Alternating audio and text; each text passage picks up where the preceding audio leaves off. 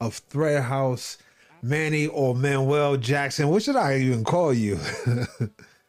Yo, Manny, Manny Jackson is fine. That's what everybody call me, you know.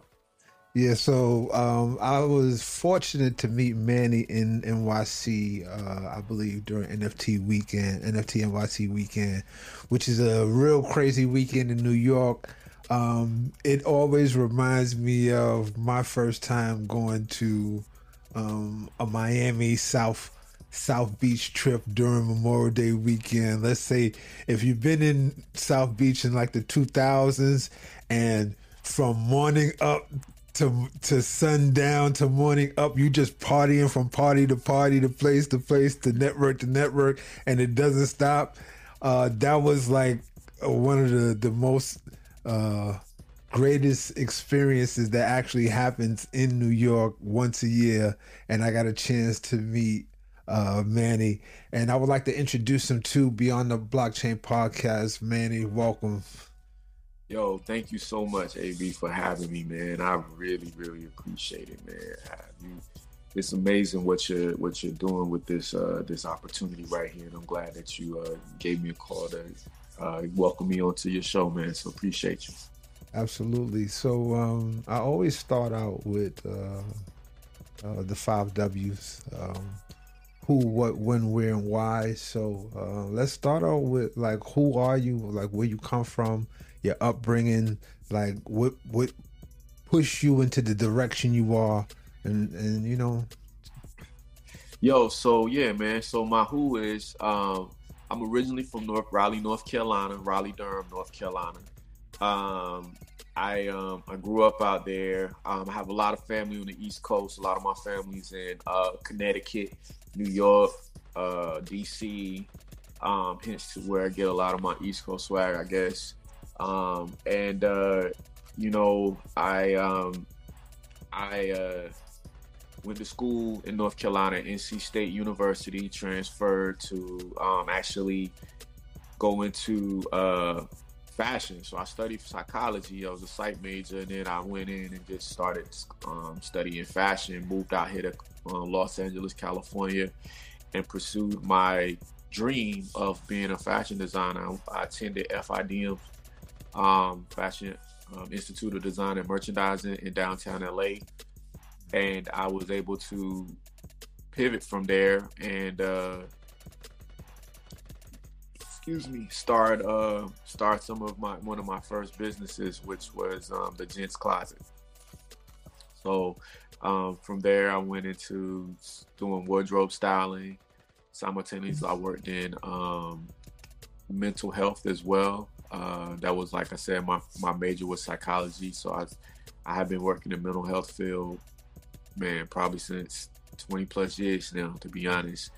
And uh, but fashion was always a passion as well, and so I was blessed to be able to, you know, kind of figure out throughout my journey how to merge them, and that's where I'm at now.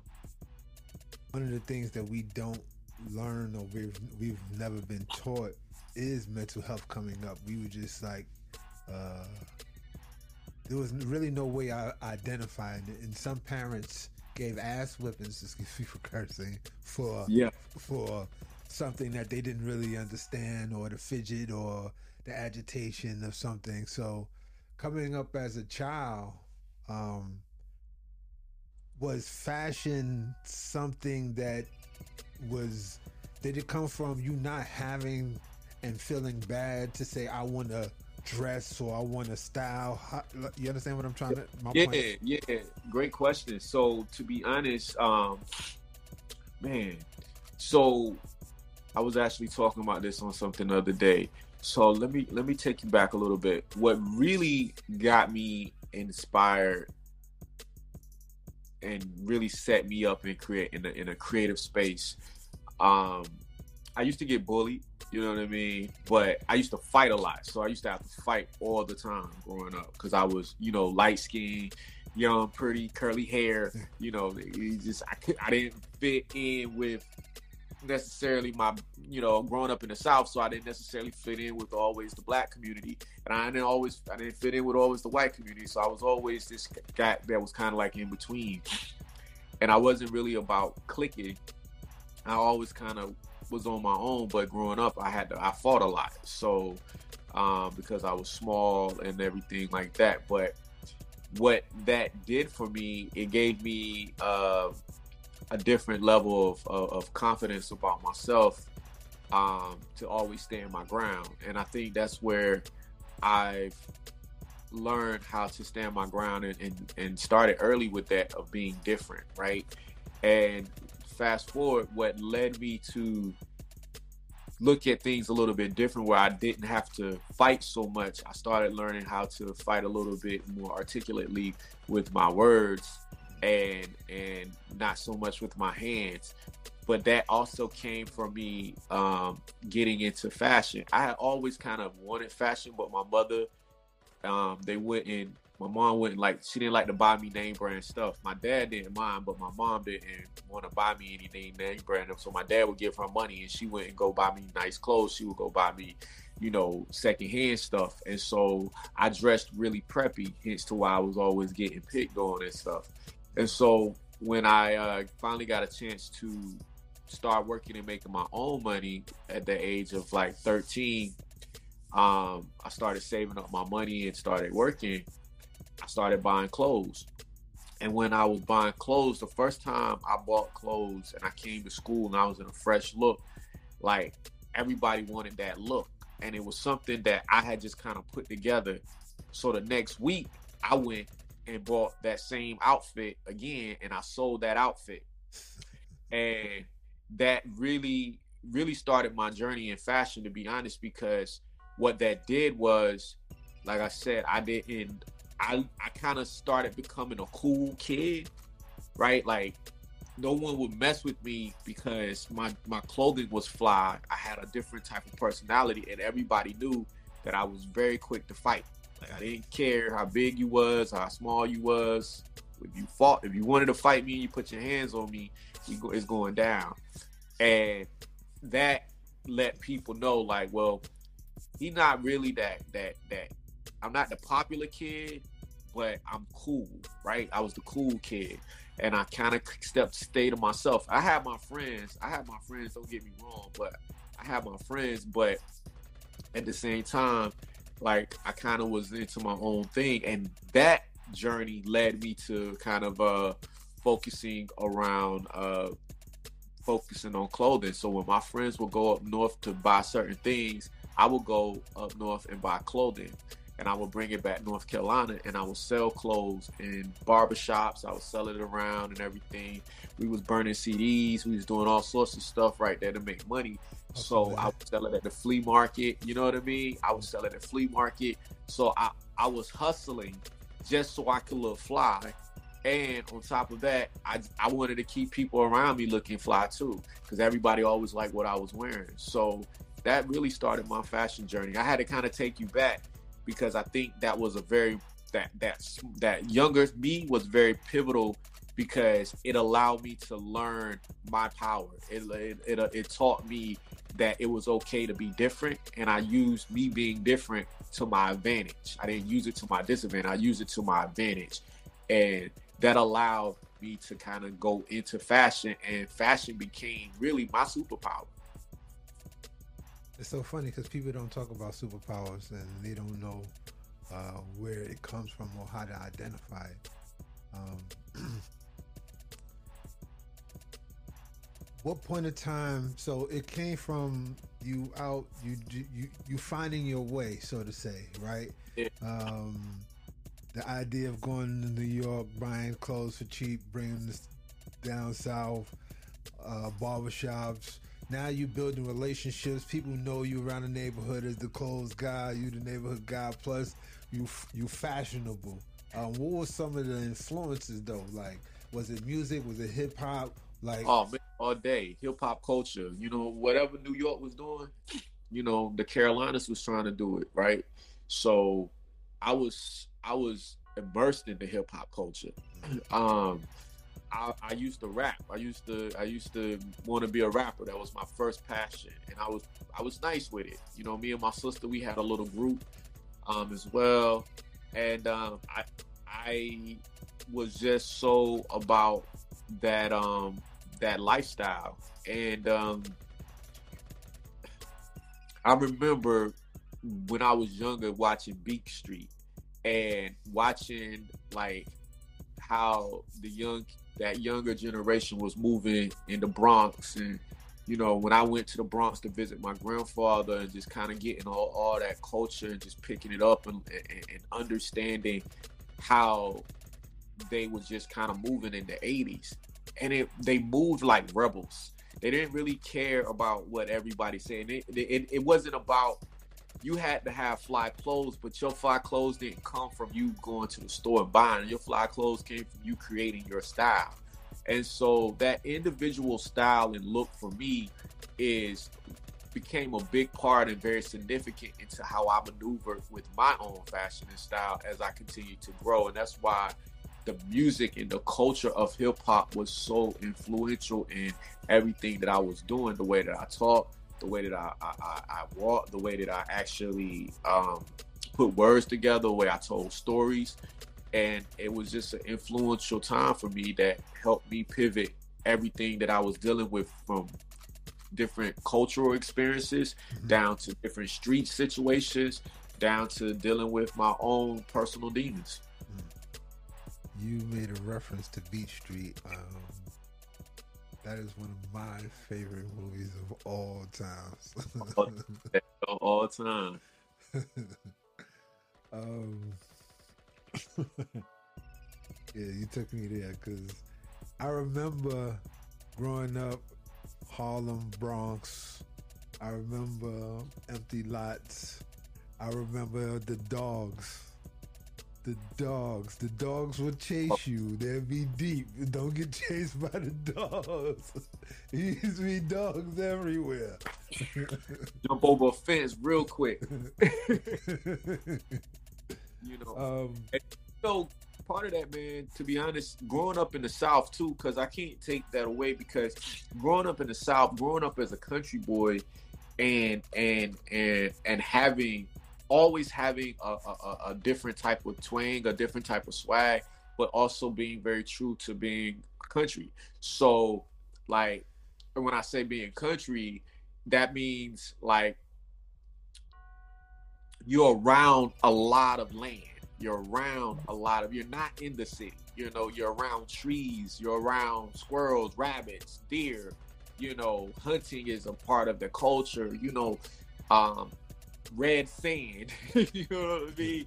Like, like so growing up there and just experiencing the culture in the South for me growing up, but still heavily influenced by everything that was happening in hip hop culture that was influenced by the East Coast. It was so beautiful to see when the South started getting recognized for their talent. And I remember how me being different played into how I saw people like Outkast, right?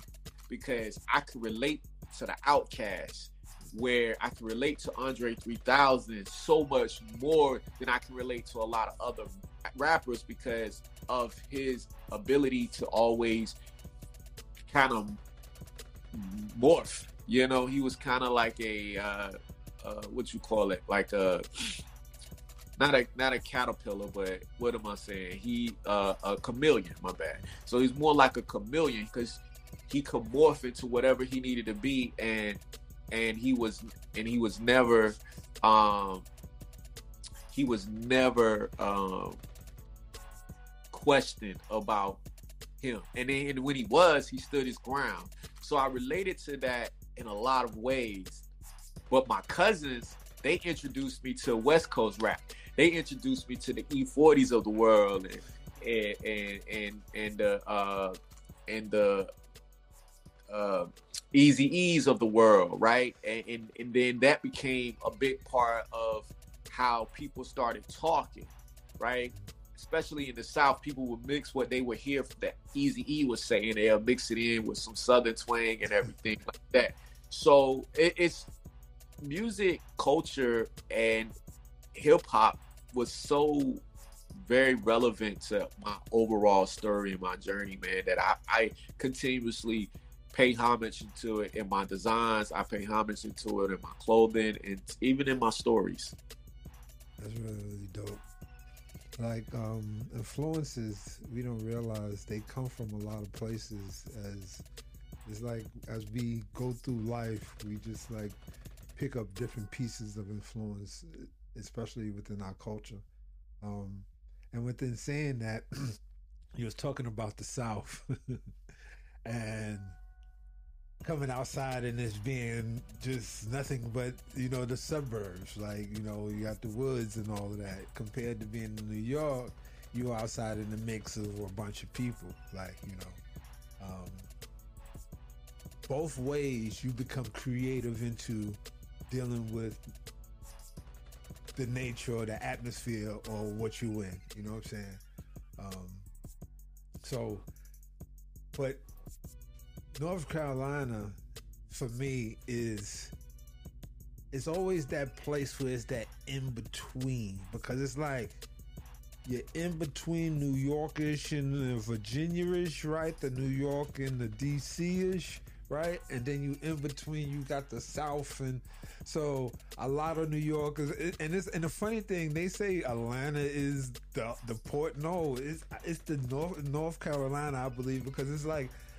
you go there, half of the town is from New York, half of the town is from North Carolina. You feel me? And then don't get me started with I don't know how like the the Mexican they kind of like took over North Carolina too because I didn't even know that either. I'm passing through Raleigh, Durham, and it's just like whoa, this like this whole area is like so diversified like, in community, but. going back because I, I, always go into these rants. Um, going going back into um, you was rapping, the passion, the clothing brand. At what point in time did you say, you know what, I'm gonna make this my business? Like I'm gonna start my brand. Man, I never forget that when that happened. So I was in the 12th grade and me and my me and my man, we were sitting in the car, and I was like, "Yo, I want to design my own clothes," because you know, at, at that time, by that time, we had gotten into boosting, we had gotten into a whole lot of other stuff at that time, and so we we was really into the name brands, and we was really into like having Tommy Hilfiger, Nautica, Polo, Cartier, you know what I'm saying, Gucci, all that. We was really into the brand name stuff. You know, Coogi, Iceberg, Moschino. We had all of that. We was we was all about it. And I was re- looking in a magazine. I was looking in a magazine. I was looking at a a Moschino ad, right? Moschino where they used to hand paint, and I was like, and it was a, right beside the Moschino ad. It was a Tommy Hilfiger ad on the other page and I had I had invested so much money and energy into Tommy Hilfiger, and I was like, man, one day I'm gonna design my own clothes. And then when I when I said it, it is why it's so engraved in my memory, is because I still go back to that day. I would go back to that day when we were sitting in that my my best friend's truck, and I looked into that magazine and I said it. And then fast forward, it was about four years later where I was in my I was in my crib, I called my friend up and I was like, yo, grab some paint. Said, I'm gonna the garage. I said, yo, we just going I'm gonna go to the store. We're gonna get some clothes. So we went to the thrift store, I got some clothes, and I went to Joann's and I got some puffy paint. And I came back home and we made these abstract designs with puffy paint on, on shirts. And we looked at it and we was like, yo, this is kind of dope.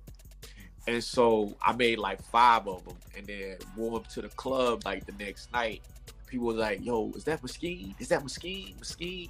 Was like, nah, it's not. It's like, yo, what is that?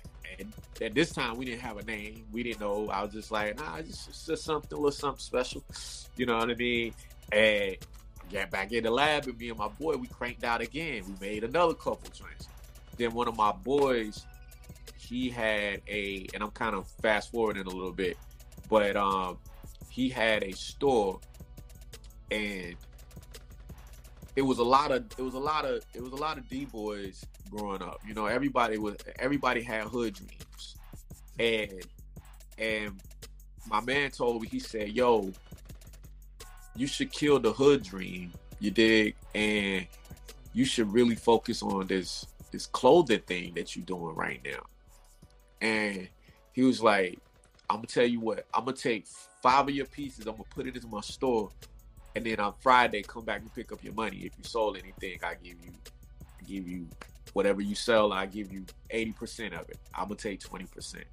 I was like, bet. So he took like four or five shirts, and I went back the next month, that next Friday, and I never forget, I picked up six hundred dollars from him. And I was like, yo. She's like, yeah, huh, here you go. This is your bread. I was like, six hundred dollars. I was like, I ain't never made that much money, like selling candy and anything else. I was like, not at one time. And so he was like, he's like, I really think you got something with this clothing thing, man. You need to you need to focus on it. He said, other stuff you need to let it go. Focus on this clothing thing. And I was like, all right, we'll see.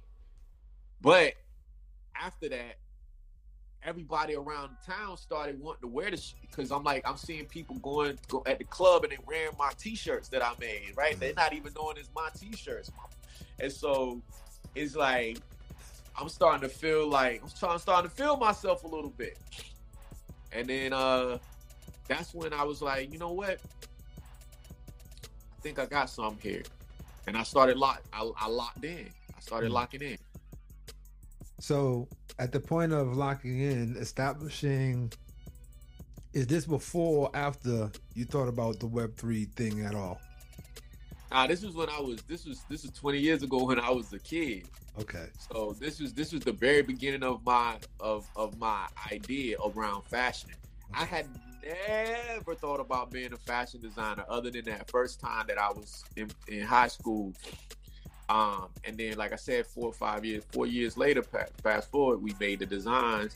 And after we made the designs, we quickly, like literally that next week, we locked in and started, you know, making the shirts. And my boy, it was, it all kind of happened quickly. And then, like, I locked in. And so, what I started, how I started off as fashion, in fashion, I started off hand painting clothes. That's what I was doing.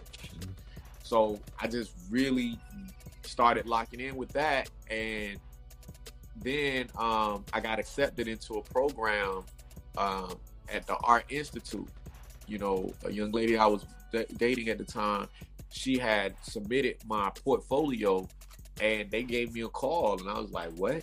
And then next thing you know, I had an opportunity to go to that school. And then I had an aunt that lived in LA and she was like, Hey, um, I live in LA and she did fashion. And so one thing about me in with fashion, it's always been embedded in my DNA. I can't say that I could be doing anything else in this world right now other than this because this is something that has been embedded in my DNA since I was a kid. Because what I used to do, I used to go to the store, even though I couldn't afford to buy the nice clothes, I used to go into the store and just read the labels and just read what the material was. And I studied the material and the fabric, and I became so good at knowing fabric and knowing what stuff was made out of. And my aunt, she recognized that because she was in fashion. She was like, "You're a textile kid. You really should take this fashion stuff serious."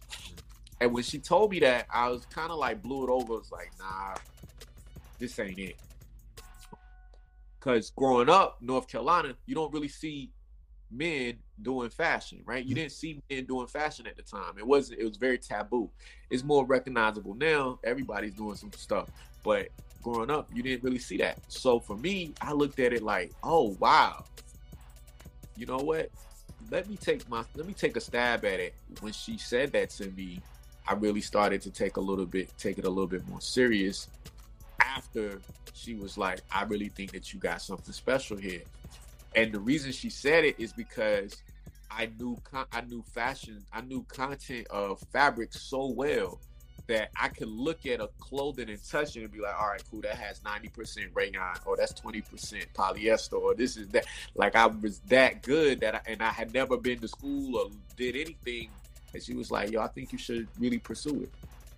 You know, coming coming with something that you're passionate about um, not understanding like protocol of how you go about things, but doing the recon and understanding what you're doing before you start doing it. Because a lot of people say, "Well, I want to do fashion," and they don't have the first clue about textiles and fabrics. Like you say textiles, they be like, "What? You mean the fabric?" Like you know, so. Um, but that I guess that came naturally to you because the influence of, of your family member, right? No, I, I, no, it had nothing to do with it. It just came naturally to me because I love textiles that much. Mm-hmm. Like I was that guy when I was that kid. My mom went and go and buy me nice stuff, but I was all I was at the thrift. I was be feeling. I look in. I, I that's what I do. I go into the I go into the mall and we'll go into uh like Filene's or something like that, or some really uh you know some really nice store in the mall, and I go in and I just look through the department and look at stuff that had texture, and I open up and look in and read what it is and how it was made and where it came from, and that's it. And I I was doing that early. I was doing that when I was a kid, and I have been doing that for years. Mm. So it was crazy because my friends reminded me too, because they used to come to me and ask me, "Yo, what's this made out of, bro? Like, what is this? Like, what's this fabric?" Like, I used to just, I could just know what that texture is, and and then I started getting familiar with texture, and then later on, all the different textiles that they are in the world, and then you know, understanding the difference between fibers and natural fibers and synthetic fibers and all that. Without me going to school, I started studying it as if I already like it was something I was just fascinated about. So it didn't it didn't come from an influence of a family member or anything like that. When my aunt came in is when she when I when I met this was my first time meeting this aunt by the way too. When I met her for the first time, she validated what I was doing and also who I was. And she she let me know you can stay in North Carolina and be nobody, or you can move to California and become who you want to become. And at that time, I was like, ah, California, eh, we can go check it out. And uh, I ended up coming out here and staying with her, and, and the rest is history. Mm-hmm. Okay, so Thread Haus. Talk to me about Thread Haus. Where did, where did that come from? So Thread Haus started. So like I was saying earlier, when I um when I my first business, I would say I opened up here. It was called the Gents Closet. So it was a men's style house where we would do men's styling and uh, provide wardrobe makeovers for um, people. And it was like the first rental styling house that you know I, that I ever heard of in Los Angeles at the time. There was no male showrooms at the time or anything like that. And so I started Gents Closet, and um, I worked with a lot of different stylists, a lot of different brands, and so I opened up the style house as a way for stylists to be able to pull my clothes, like because mm. I was making ties and bow ties and neckties and all sorts of accessories at the time. And I also worked a full time job working in mental health. And I always was missing people pulling my clothes. So I was like, well, let me open up my own business so stylists can come and pull for me when I'm at work. I could just have somebody at sit at the at the at the office. They can come in, they can pull it, and they can use it for a photo shoot. That way, I can get some press, and then I can take that to another level. So anyway, I end up working into my own business full time and uh, leaving my job and started the gents closet and that became my first passion really with mm-hmm. with this whole fashion thing um, and uh, thread haus became the in-house brand for the gents closet. Mm. so when people was pulling my stuff um, at the time it was equality abstract apparel. And then i converted that and later on when i did a remodel and a remake to my business uh, thread haus became the in-house brand for the gents closet. So that's how i got started. That's dope. Um, and I, I noticed that the logo is a sewing machine with a house with a thread going through and yeah. uh, dope, dope concept. Where did that Where did that concept come from? Because man, um, I'm a conceptualist, man, and at the time I wanted to create exactly. I wanted someone to be able to look at my logo and, and, and get it. So I told my homeboy who was helping me with the design, I was like, "Yo, this is what we gonna do. We're gonna put the house inside the sewing machine." and he was like, "What?" I was like, "Look, think about it. The house inside the sewing machine." And so we came back, we hit back, me and him with different ideas, and he hit me back with that with that logo. And he was like, "What you, this is?" He said, "What you think about this?" I was like, "Yep, that's it. That's the one." And we ran with it. And what was so dope about it was I wanted something subliminal. So every part of the logo has messaging behind it. Because as we were designing, I was thinking about everything from the way Thread Haus is written. It has a T with a, a needle. The top of the T is a needle head. Um, the top of the sewing machine is like a little T right there. The the sewing machine top of the house is the triangle, which became significant later in the house. Like every part of the of the I of the um of the logo and the branding has meaning behind it, and I realized that that was a powerful way for me to think about things. That's how I think about things. But I did not realize how powerful it was until later on in life it started revealing itself of why I do the things that I do, why the colors mean things, why the placement mean things. And so with the logo, what was so beautiful was way I thought about this early on, but I never thought about how it was going to show up. I wanted to create something that embodied and embraced the community and embraced the workers. So, how does that work? So, the community is kind of like they're like the house. They're the foundation, right?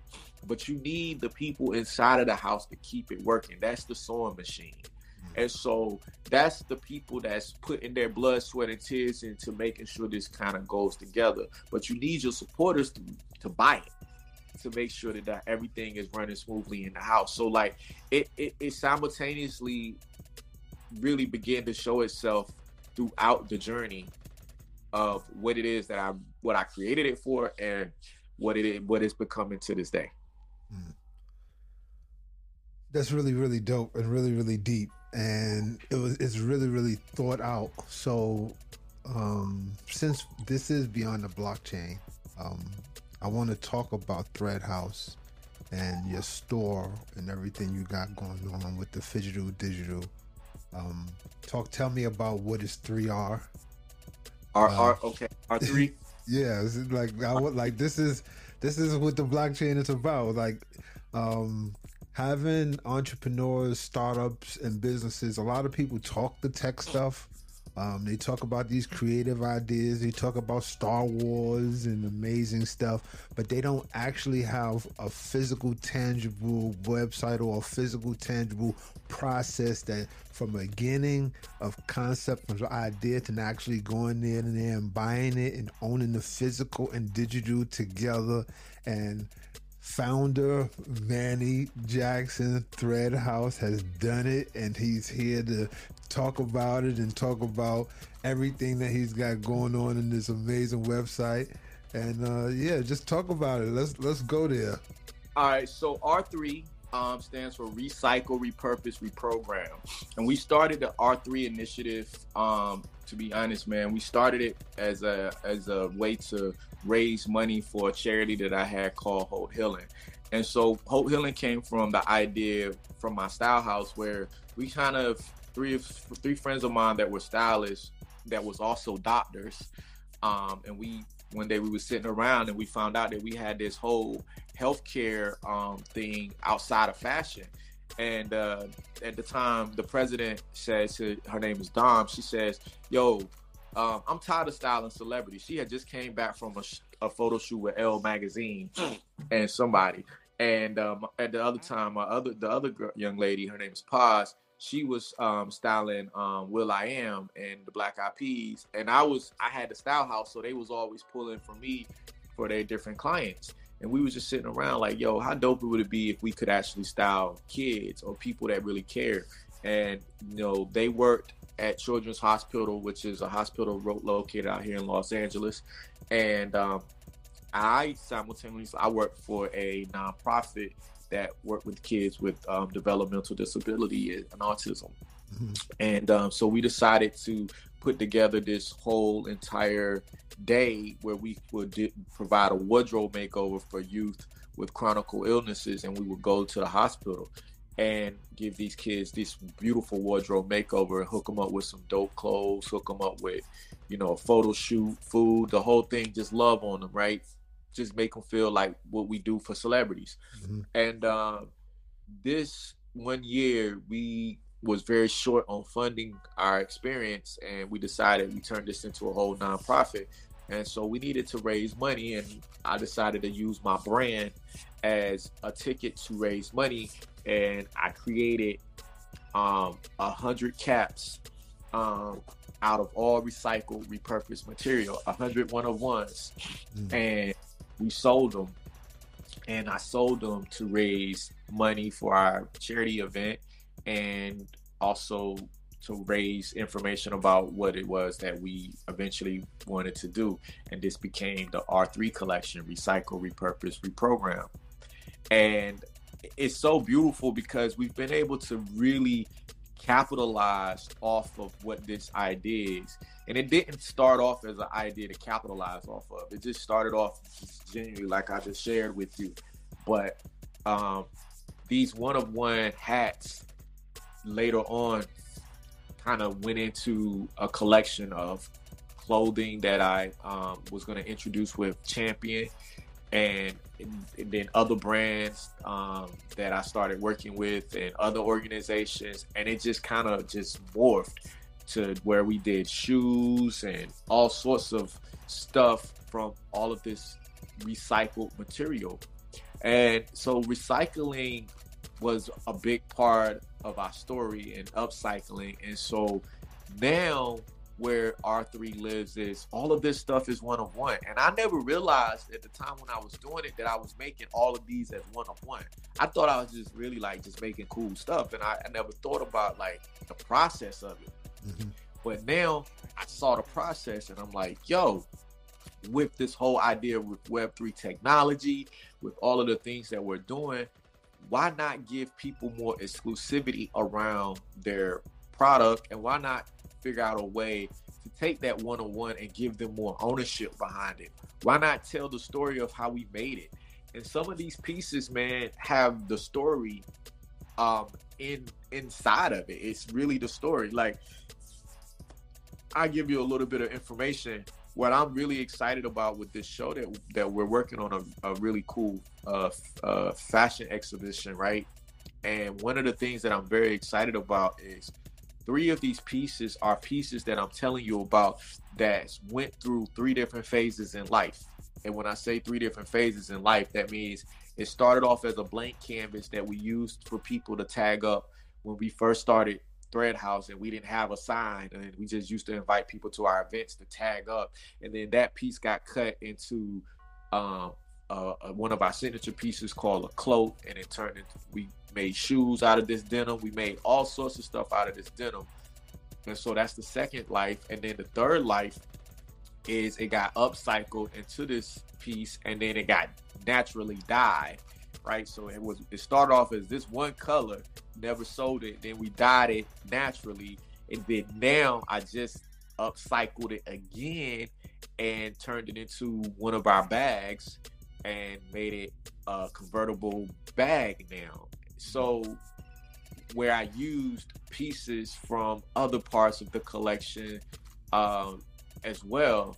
And so it's just telling this overall history and this story and um, I know we got to get ready to go, but I think this is where we are with Web3 technology. And what we're looking forward to is giving people an opportunity to authenticate what we did and who we are, trace it back, and also validate, you know, what you're doing and what you're wearing and everything. So there's no need to front about it. And when you can actually go back and look at the history, our clothing we're expanding the life cycle, and our clothing is sharing our journey and our stories.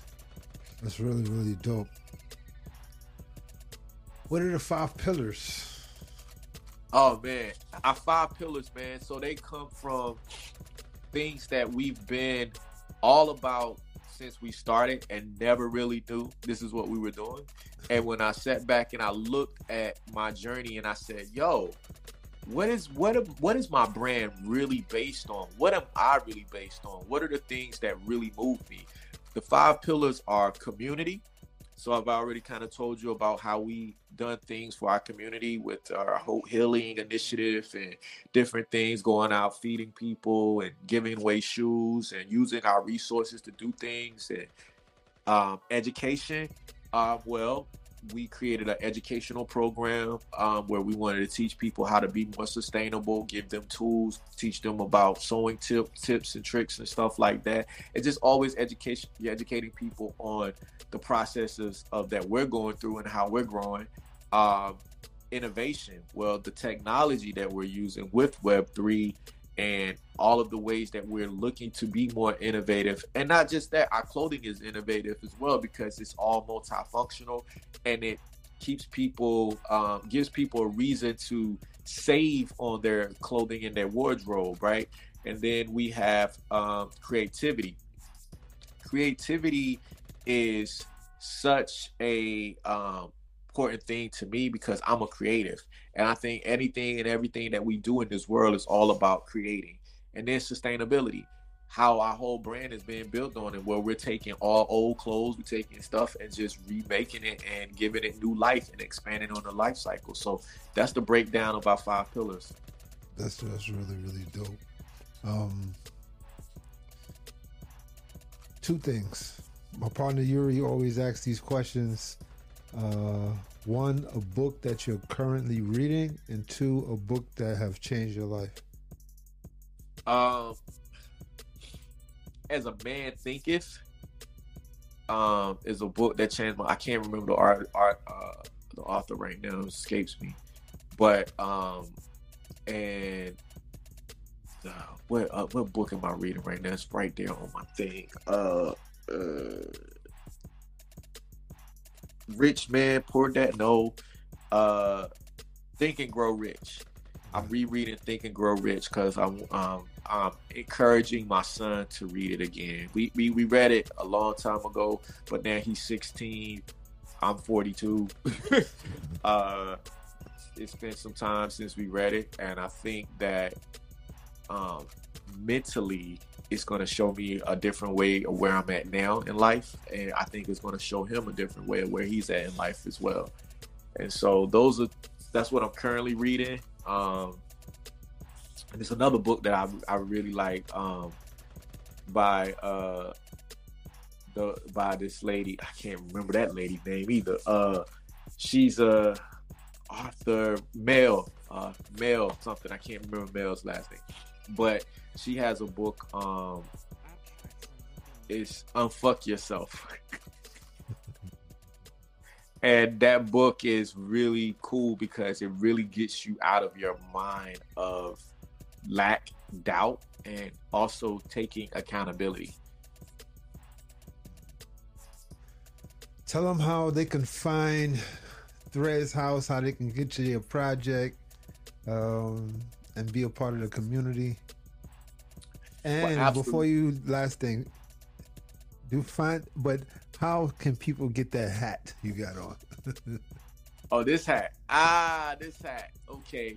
This hat that I'm wearing is an exclusive hat between me and a, a good friend of mine. Remember, I was telling you we used to we do a lot of collabs. It's called Stuzo, and uh, this is where I took some of her old sweatshirts and her old merch, and we made these hats we made these hats very limited, so um, we will have to rerun these with her again. Um, so that's what that is. I think there might be one or two left on the website, maybe I don't know. But um, send me a DM, and then um, cause I make them, so I can always hit her up and say, hey, people want us to remake these hats again. Um, so that's that, and where you can get my merchandise and get some of the new merchandise that we have coming out is um, you can visit us at Thread Haus. House is spelled H A U S dot co. Threadhaus.co. Um, that is us on all platforms on social media, on um, on Instagram, TikTok, Twitter, or X, um, Pinterest, as well as LinkedIn, Facebook. Everywhere is Thread Haus Co. And um, Haus is once again spelled H A U S. Oh, um, just I just want you to run a few over a few things. I've seen that you got um, incubators and crowdfunding on your site. Um, yeah. So, just give me a little. Okay, so last year, okay, so what brought us into Web three? We didn't get a chance to talk about this much. Well, what brought us into Web three was we was creating an incubator program. So remember, one of our five pillars is education. And so one of the reasons one of the reasons we was creating an incubator program was we wanted to um, give people an opportunity to learn how to be more sustainable, how to do practice DIY, and we created this learn to earn program.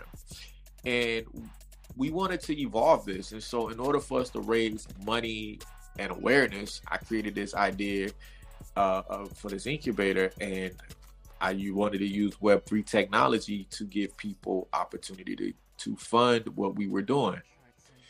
Um, that led more into this new project around mental health awareness, right? But the whole idea around the incubator is it's still existing. It's still part of the reason we're doing this NFT collection, the reason that we're speaking about the things that we're speaking, because I really believe that each one teach one. I believe that we all have skills that we can learn from, and why not create a space where someone can have a skill, they can come in and teach a skill, and then someone can have not have a skill and they can come in and learn a skill. And why not trade this together because we all have access to different information and different knowledge as well and experiences. And I think it's so valuable if we're utilizing our resources in a way where we're teaching one another and educating each other um, versus just talking about things that's cool or not working or what is working. Why not teach each other how to make it work? That's really cool. Um, yeah, and the crowd calls? huh? You have your weekly calls, don't you? Yeah, so I've been doing uh well right, right now. Not I'm not doing a weekly call, call anymore. But what I'm doing now is I'm just getting everybody geared up for our event that's taking place um, January the 26th, 2024, um, at uh, a gallery here in West Hollywood called the Art Department, which is a very influential Web3 community space. Um, and uh, we're excited because we're going to take over the art department for three weeks, collaborating with about 10 different artists. And we're releasing a collection around our mental health movement and then also a collection that's inspiring dope dads to celebrate dope dads. And I'm so excited about this collection because I, the more I get closer and closer to it, I, the more people remind me that dope dads need love too. And uh, I'm excited that I've I've I've taken on this undertaking and I'm standing firm with it. You know, everybody's like, why you ain't do dope moms or why you didn't do this or why you do that. but I'm able to say moms are loved. Everybody loves the moms. You know, and it's all good. I love the moms too. But yeah, because moms get flowers and rings and all of this stuff and diamonds yeah. On Mother's Day's trips. Dad gets a sweater or a tie. or some socks. or some, you know, um, and so we created this whole dope dash series, and I and I honestly think that we're gonna sell out. I know we're gonna sell out. We're gonna we're gonna get a lot of support on this, and I'm excited more than anything. I'm just excited to walk down the street, man, and see somebody wearing a dope dad sweater. I had a lady stop me yesterday, man. This is just real quick. Had a lady stop me yesterday, and she like liked my jack my shirt, and so she was looking. She was like, "I want one of these shirts," and she didn't know that it said dope dad. She just liked the carrots on it. And then I told her, I said, oh, she's like, oh, what is this? What does that other shirt say that he's wearing? I was like, oh, it says dope dad. and she was like, uh, I'm not a dope dad though. And her friend comes and said, but you got a dope dad. And then she was like, I do got a dope dad. said, yeah. And she's like, oh, I could wear that shirt, huh? I was like, yeah. She's like, all right, I'm gonna order two of them.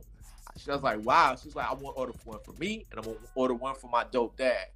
And that just inspired me to keep pushing, and it inspired me that I was on the right track, and it inspired me that that it, it inspired me to say that you know it's okay to stick to your crazy ideas. Because everybody people may be you know it might take you a long time but you got to stick to it especially if you believe it. And i do believe that dope dads need to be celebrated so. Yeah i gotta give you one of those shirts too because i'm a dope dad and i got a dope dad and i know some dope dads there it is man and, and you know what's really dope man just real quick is our, our our event is definitely happening in, here in California, but we're also going to have it virtually as well. So we're going to live stream it, and uh, we got it. We got a metaverse with it, and all this stuff. So you know, people will be able to get the swag, or excuse me, the swag right now is on sale. Um, it'll go up a week before the show. Um, the NFTs and stuff are on sale. All of that stuff is is is is rocking and rolling, man. And so if people are listening and want to still join in, um, they can actually be able to they'll be able to live stream right into the spatial gallery as well. So and they can get there right off our website too. So that's dope. I'm looking forward to it. I've been saying dope all day. Right? Dope. That's dope. That's dope. Dope dad. yeah, yep. that that goes to show you how much our '90s culture has influenced us, right? Yeah. Because everybody knows the term dope. Yeah. You know, when we say, yo, that's dope, everybody knows what that means. And at one point in time, your grandma be looking at you, what, what you talking about? Those are drugs. this is Beyond the Blockchain. Great interview. Manny Jackson, Thread Haus. Make sure you go look and check out what he got going on. We're gonna figure out we're gonna do our collabo. Uh UCOC United Colors of Crypto. Um, but thank you.